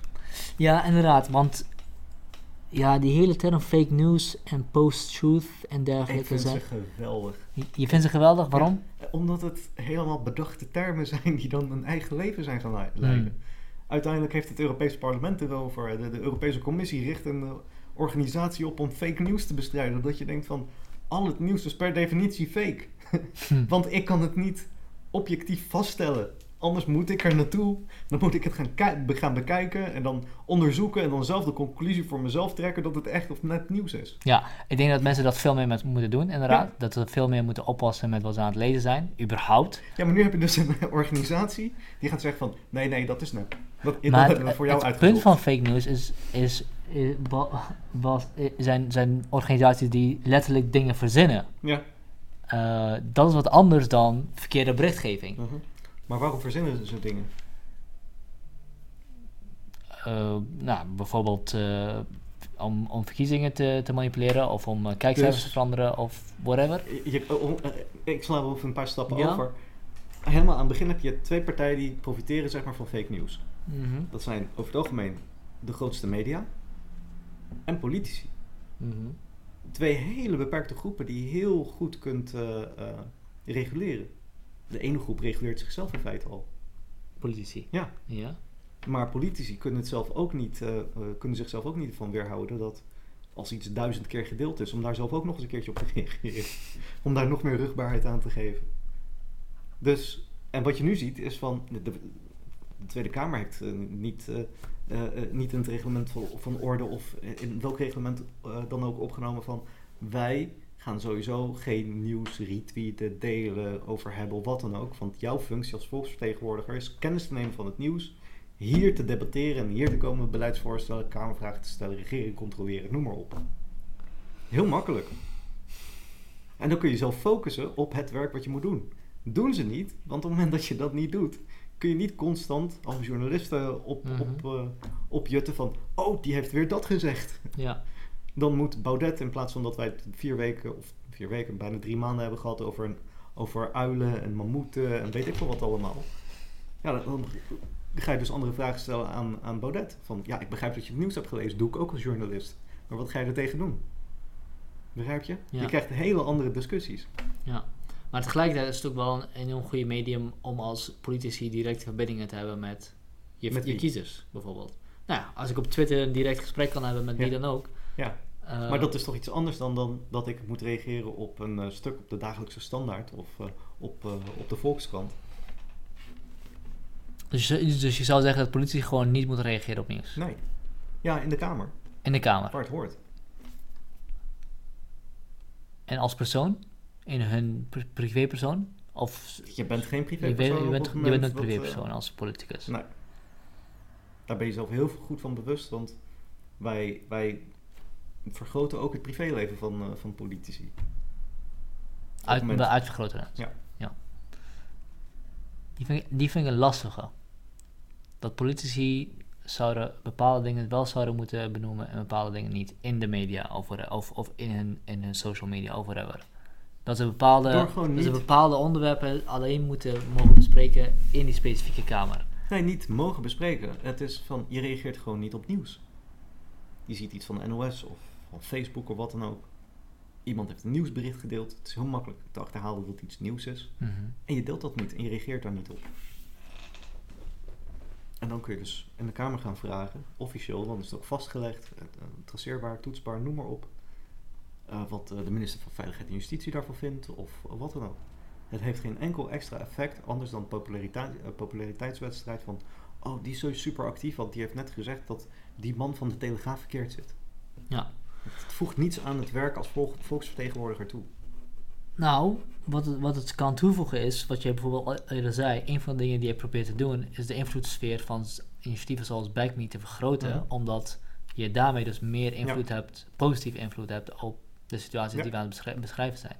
Dus wanneer als politici op zo'n medium als social media op reageren op nieuws, kan dat jouw invloedssfeer vergroten Mhm. om beter om te kunnen gaan met het probleem in de Tweede Kamer zelf. Ja, maar het voegt niets toe. Niemand zit in de Tweede Kamer van... Ja, maar ik heb vanochtend getweet, weet je. Ik bedoel... Of ik heb vanochtend op Facebook deze reactie achtergelaten. Die hebben zeg maar... Ja. Laten hun telefoon zien. Het, het voegt niets toe. En een journalist die stapt naar die, naar, naar die politicus of politica toe... En die zegt van ja... Weet je, ik heb gezien dat je die en die vraag hebt gesteld. Waarom heb je dat gedaan? En dan wordt dat nieuws. Maar dan is dat traceerbaar, noem maar op. Mhm. Maar wat, wat de toegevoegde waarde is dat iemand reageert op een nieuwsbericht van welk medium dan ook. eh, eh, heel dicht bij huis. Een eh, politicus. ja. reageert, ja. het, het voegt weinig toe. Het, het, het, het voegt weinig toe in in het inhoudelijke werk wat jij wordt geacht te doen namens ons daar. Ja, fair enough. Maar jouw inhoudelijke werk kan gemakkelijk worden wanneer je ziet dat je veel steun krijgt van mensen Nee, buiten de Kamer. dat moet jou juist helemaal niet boeien. eh, At all. Zou je Ik, niet- ik bepaal niet Ja. per dag wat ik die dag ga doen. Fair enough. Ja, oké, ja. En al- als, als er dan iets tussen komt, eh, eh, er wordt een aanslag gepleegd of wat dan ook. Ja, dan kan ik wel de hele dag gaan lopen zitten tweeten van hoe slecht wel niet die mensen zijn en dat die oplossingen beter waren, noem maar op. Ja. Of ik kan gewoon aan het werk gaan. Fair enough. Wat is dan de juiste verhouding tussen weten wat er speelt onder de bevolking en, wat, en je, eigen, je eigen lijn trekken? Want Nee, inderdaad, dus, Precies. dus te- gewoon zeggen, oké, heel veel mensen hebben een hekel aan dit, dus nu ga ik vandaag dit doen en morgen ga ik dan weer dat doen. Dat is inderdaad niet de juiste Mhm. Maar aan de andere kant wil je ook geen elitaire politicus zijn die wel even bedenkt hoe het allemaal zou moeten zijn. Nou, Dus wat je- ligt hier, wat, waar ligt hier goede verhouding dan? Ik heb het alleen over het stukje nieuws. Om Ja. niet verder te delen en op te reageren. Dat betekent dat je de rest van social media kunt inzetten hoe het bedoeld is. Om vooral je achterban te bevragen van ik ben dit van plan te doen. Of ik ga dat doen. Of dan en dan ben ik daar en dan kun je met me praten. Mhm. Of eh, dan en dan gaan wij stemmen over dat onderwerp. Of eh, dan komt er een nieuw wetsvoorstel, et cetera.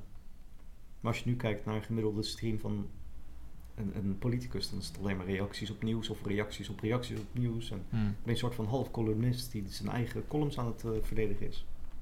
Ja, dat is natuurlijk ook de achterzijde van, van, persoonlijke, van persoonlijke verbindenis. Dat Mhm. mensen ja, hunzelf als soort van eh, brengers van de waarheid plaatsen. Ja, want ik breng geen fake nieuws. Nee, natuurlijk niet. Niemand brengt fake Nee, news. nee. Maar het is er toch wel. Ja, precies. Ja, ja dat is gek. Ehm, ja, en die pro- post-truth en fake, fake news en überhaupt zijn wel interessant. Eh, omdat, ja, volgens mij kwam het door, begon het door vanwege Trump. Omdat hij... Want Ik- ik, ja. ik, heb het in ieder geval in die sfeer heb ik het... Jordan Peterson, Joe Rogan, dat soort mensen. Ik mis George Carlin in, in, in deze tijd. Dat was de, die comedian, toch? Ja, die echt een hekel heeft aan dit soort woorden. Eh, eh, die, die dan feitelijk niet zijn. Hij heeft op een gegeven moment de show en ging helemaal los op, op eh, terminologie die dan werd gebruikt die in het Engels gewoon een beetje achterlijk is. Zoals een preheated oven. Over dat soort dingen. Dan zei hij van, there's only two states an oven can exist in, heated or unheated. a preheated oven cannot exist in this reality, weet je? En dan post-truth, ja, wat is dat dan, weet je? Hoe duid je dat en hoe plaat je dat? Eh, en, en zo is er een hele vocabulaire ontstaan van, van nietszeggende termen waarvan je denkt van... Nou, wat probeer je nu eigenlijk te zeggen? Ik ga wel een poging doen om te kijken of ik met van, van, van die term een zinvolle term kan maken. Ja. Want hoe het meestal gebruikt wordt is in de zin dat iets onwaar is en dat mensen niet meer naar waarheid kijken om een besluit te nemen Ja. om iets te doen. Dat is de- volgens mij hoe de meeste mensen het zien. De- In deze tijd kijkt niemand, niemand meer naar de waarheid. Maar Daarom dat- is Trump gekozen. het is een handicap. Maar dat, dat fair enough, dat is een verkeerde, verkeerde gebruik van het post-truth. Maar, stel je- Ja. maar wat nou als je die term zo in zou zetten dat we in een maatschappij leven, of in een wereld leven die zo interconnected is, waarin zoveel bronnen van informatie Mhm. eh, eh, leven. En we zijn dus daardoor verbonden met zoveel gebeurtenissen in de wereld, waarin we Ik- zelf amper, Precies. amper kunnen, kunnen verifiëren, Ja. dat we eigenlijk niet eens het eens kunnen zijn over welke feiten nou gebeurd zijn in een bepaalde situatie. Maar er is niet zoveel informatie. Dus zoals ik net zei, 93% van al het nieuws in Nederland komt van twee bedrijven. Mhm. Die bepalen. Nou, bronnen van 93%. informatie. Bronnen van informatie. Dus ik, ik begin, ben het dan met je eens dat, dat, dat het uiteindelijk wel uit twee bronnen komt, maar... eh, nee, sorry, vertel verder dan. Ehm, Er is niet zoveel informatie, zeg je. nee. En de informatie die er is, omdat het twee be- bedrijven zijn, is het ook perfect ingericht om op elkaar te blijven reageren. Pietje zegt dit, Jantje moet daar reageren, noem maar op. En zo heb je één, pro- één politiek probleem, wederom Thierry Baudet. Die dan ergens iets zegt, niemand begrijpt wat hij eigenlijk bedoelt. Half Nederland zegt dat is enorm racistisch en seksistisch noem maar op. En de andere de kant roept eh, meteen maanden van, ja daar komt helemaal niks van, je zit je aan te stellen, het betekent anders, noem maar op. En dat zijn allemaal weer dezelfde labels, terwijl iemand daar bovenin kan zeggen van, jongens, wij moeten gewoon het nieuws brengen. Dus wij gaan dan die meneer vragen vanuit dat label, doe eens even uitleggen, wat bedoel je nou eigenlijk? Ja, oké, fair enough. Maar dat is niet het punt wat ik probeer te maken. Het punt, wat, het punt wat ik probeer te maken is dat we in een wereld leven waarin we veel meer connected zijn met gebeurtenissen, Mhm. waar, die we zelf niet meer kunnen verifiëren. En daardoor dus ook niet, meer weet, niet eens weten welke feiten er gebeurd zijn. Heel vaak. Nou, bij een Thierry Baudet kunnen we het vaak wel traceren, want die, is- die is dicht bij ons. Maar neem even wat er in Jemen gebeurt bijvoorbeeld, of wat er Mhm. in Sudan gebeurt.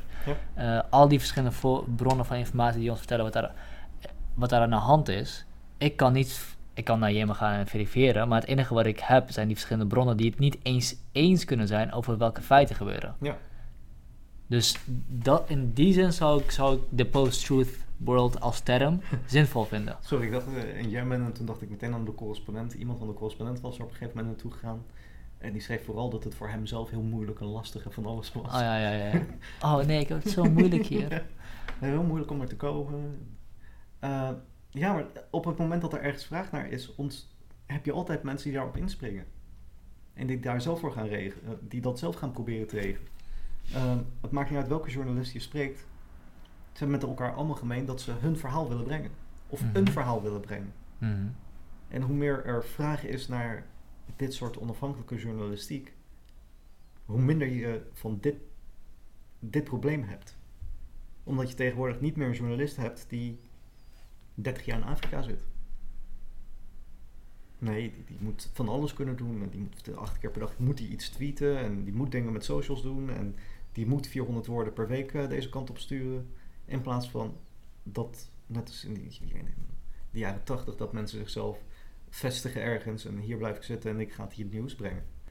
En dat je op, op die wijze gewoon verschillende correspondenten hebt van grote nieuwszenders. Die op die wijze het nieuws brengen. Dat je dat met elkaar kunt vergelijken. Dat, dat is niet meer. Het is nu gewoon een ZZP'er ergens naartoe vliegen. En eh, maak even een verslagje. Het moet vanavond af. Dus eh, het interesseert me niet eh, wat, er, wat er wordt gebracht. Ja. Zolang ik maar verhaal heb. Nou, de machine moet draaien. Ja, De machine moet en draaien. dat is niet nieuws. Dat, ja. dat, dat wederom. Dat is voor mij entertainment. Nee, ik vind die metafoor om het nieuws te, te begrijpen als entertainment, ik vind, dat, ik, vind dat, ik vind hem heel sterk. Mhm. En ik denk dat het ook een goede manier is om, om te kijken naar alles wat je leest. Want anders raak je alleen maar enorm ge- gefrustreerd, cynisch, kwaad. Eh, ja, er is heel weinig positief maar ja, dan kun je politicus worden, toch? Als je cynisch genoeg bent. Of juist niet. Ja, juist niet. Ja, ik... eh, eh, ja, bij heel veel wat dingen wat, wat je zegt, denk ik van... Fair enough. Maar... eh, misschien heb ik een veel te rooskleurig beeld van, van mensen. En misschien heb ik, ben ik dan blijkbaar veel naïver dan jij bent. Eh, nee, je bent veel jonger. Ik ben veel jonger. ja. Ik herken dit wel eigenlijk. Hoe oud ben je? Ik ben 38. 38, oké, nou dan heb ik nog negen jaar te gaan. Maar dus, voordat je in die werk zat wat je nu doet, Mhm. zat je erin zoals ik erin zat, in zit. Ja. En welke gebeurtenissen hebben, dat, hebben, heb je Nou ja, ik begon te werken in de Tweede Kamer. Ja. Ik kreeg te maken met eh Europese commissarissen, met mensen van het Europees Parlement, met belangenorganisaties. Ja, en dan zie je wat daar allemaal gebeurt. En dan zie je van, weet je, dat de PVV, GroenLinks haten, noem maar op, dat dat eigenlijk ook gewoon één groot spel is. Want GroenLinks ontleent ook voor een groot deel haar bestaansrecht dat er iemand is als. Geert Wilders. En Nee, andersom. dat, ja, dat begrijp ik En volledig. dat er binnen die partijen nog harder wordt gevochten dan tussen die partijen. Kijk, het punt is dus dat ik dus volledig met die, met die analyse mee eens ben met, met het toneelstuk. Maar dat, dat ik zeg, oké, er is een toneelstuk en er is het, er is het echte werk. En dat toneelstuk is er, is er om ons inderdaad in Ja. toom te houden en, en, en eh, geëngageerd te houden. Maar wat jij zegt eigenlijk is, nee, nee, nee, dat echte werk, dat is het toneelstuk. Ja. En het toneelstuk is waar me, waar, wat, wat er aan de hand is. Nou ja, ik, ik, je, die, deze hypothese kun je, te- kun, je, kun je toetsen. Welk probleem hebben politici de afgelopen pak een beetje 20 jaar opgelost? Eh, weet niet, ben ik niet, eh, ben ik niet Ga googlen. Elk probleem dat ze hebben opgelost heeft geresulteerd in een groter probleem op hetzelfde dossier. hmm. En dat is echt iets ook van Maar postmodernistisch. eh, Oké, fair enough. Maar dat is, geen, dat is geen bewijs voor je punt. Want dat is alleen maar een bewijs van de incompetentie van mensen om hun wereld te ja, verbeteren. maar dan ga je ervan uit dat iedereen die daar rondloopt, niet alleen de politici zelf, maar ook alle belangenorganisaties, allemaal even incompetent zijn. En, dan, en dat kun je ook meten. ja, maar die, die, die stelling heb jij, heb jij geponeerd, hè? Niet ik. Eh, Dan, dan, dan, nou ja, incompetent naar ons toe als burgers. Eh, zijn banken er nu beter of slechter af dan 20 jaar geleden? Zijn de allergrootste bedrijven er beter of slechter af? dan Die zijn er 20 jaar beter af, denk. Dat denk ik wel, ja. Hebben, zijn de allerrijkste in het land er beter of slechter af dan 20 jaar geleden? Dus ergens worden bepaalde groepen wel gediend en ergens niet.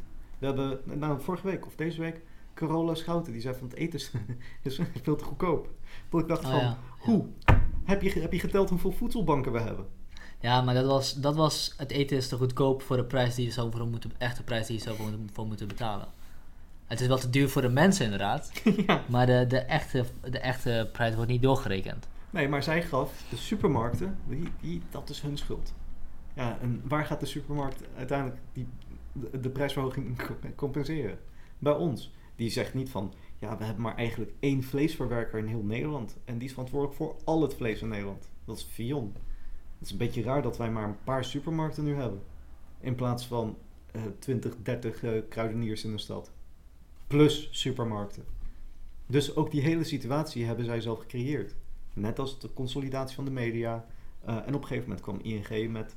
Ja, we willen wel Commerzbank in Duitsland overnemen. En niemand vanuit de politiek durfde daarop te reageren. Dus vervolgens dat Duitsland zei van... Ja, nee, sorry, gaat niet gebeuren. Dat het is tegengehouden. Anders hadden we weer een hele, hele grote bank gehad. Weet je, dus... Ergens is het heel moeilijk om van woorden over te gaan naar daden... en überhaupt dingen eh, te zien eh, aankomen op, op dit vlak.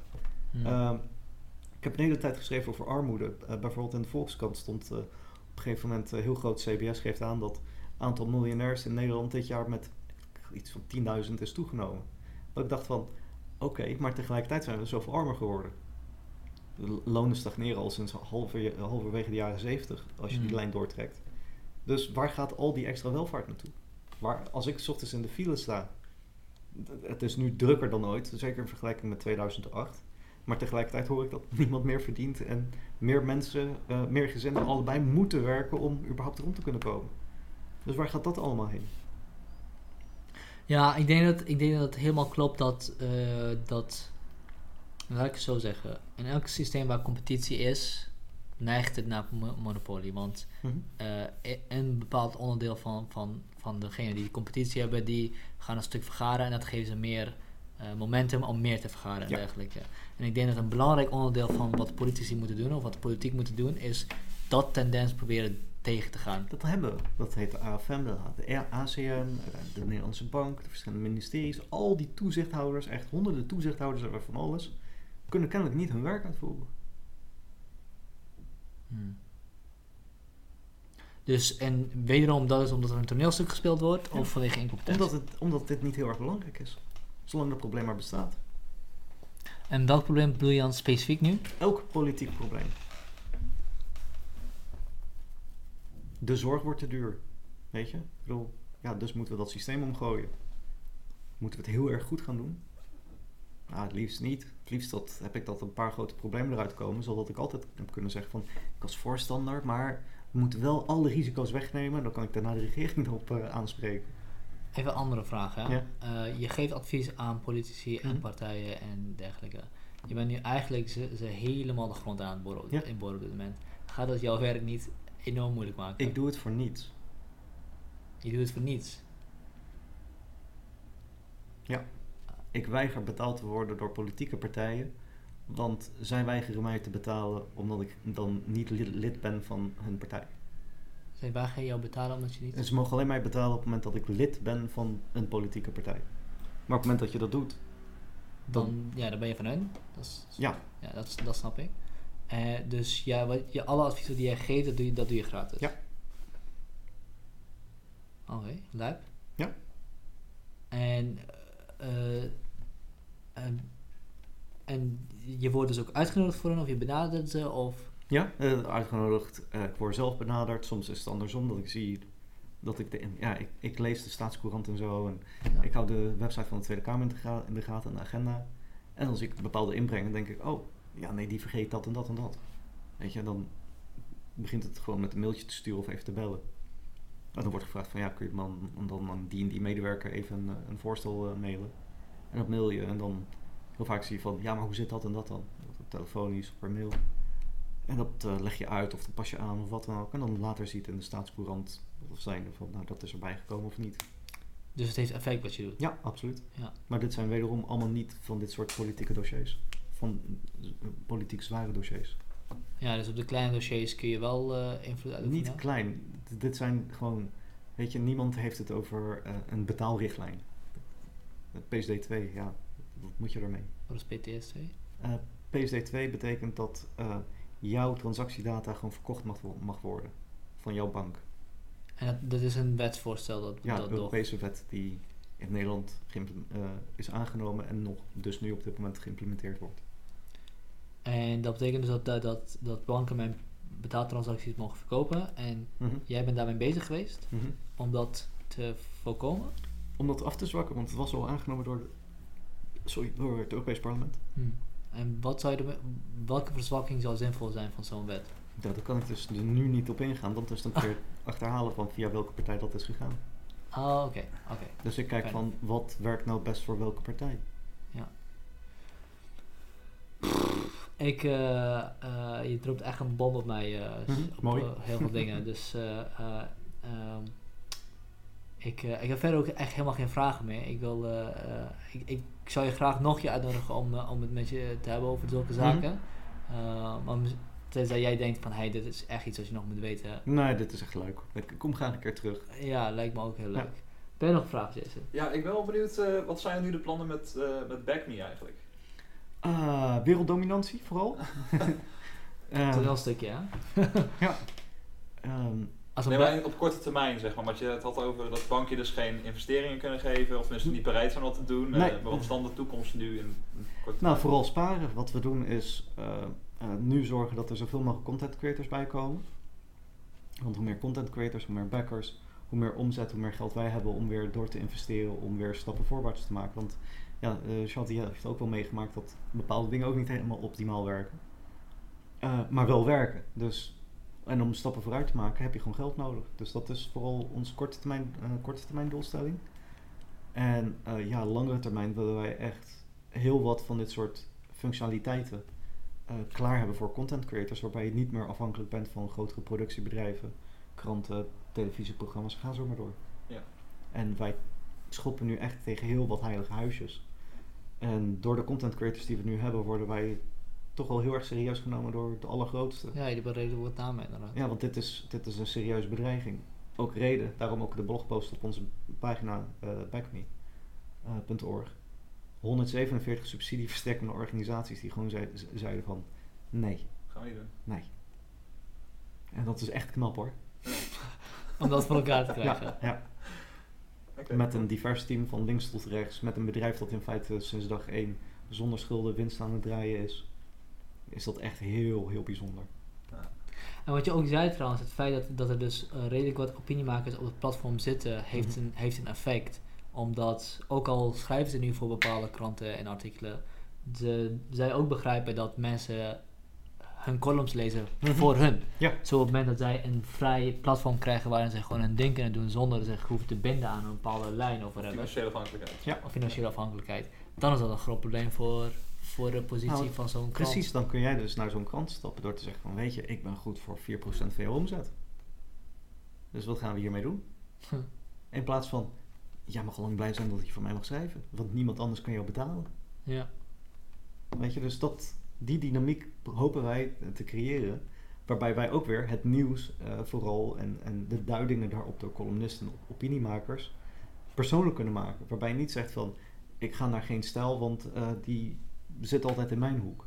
Maar hey, die man of die vrouw, die, die schrijft zulke geweldige stukken. Ja, dat staat nu een keer op geen stijl en dan op TPO en dan bij de NOS. En een stukje ook vertrouwen. Precies. Dus van deze persoon vertrouw ik voor om, om Omdat hij niet die afhankelijkheid heeft. ja, omdat hij Omdat je er zelf aan bijdraagt, zodat hij onafhankelijk is. Ja, Ja. maar dat, is, dat ben jij aan het schoppen tegen die hele verhouding tussen bedrijven en content creators. Dus Ja. content creators krijgen ook veel meer macht, is dus eigenlijk over de bedrijven. Ja. Tenminste, als ik het goed begrijp, als het zeg maar zo'n omslag wordt, uiteindelijk, dan, dan zijn de content creators diegene die de lakens uitdelen van wat Ja. wil ik in zee gaan. Ja. Precies, en wanneer je dat even wat doortrekt in de tijd, heb je dus uiteindelijk de discussie als een aantal van die journalisten bij elkaar gaat zitten. En gaat zeggen van, wij geven gewoon een online krant uit. Of die krant niet beter bezocht bekeken wordt dan een mainstream krant die vooral zijn uh, uh, vooral zijn naamse bekendheid moet hebben dan die andere.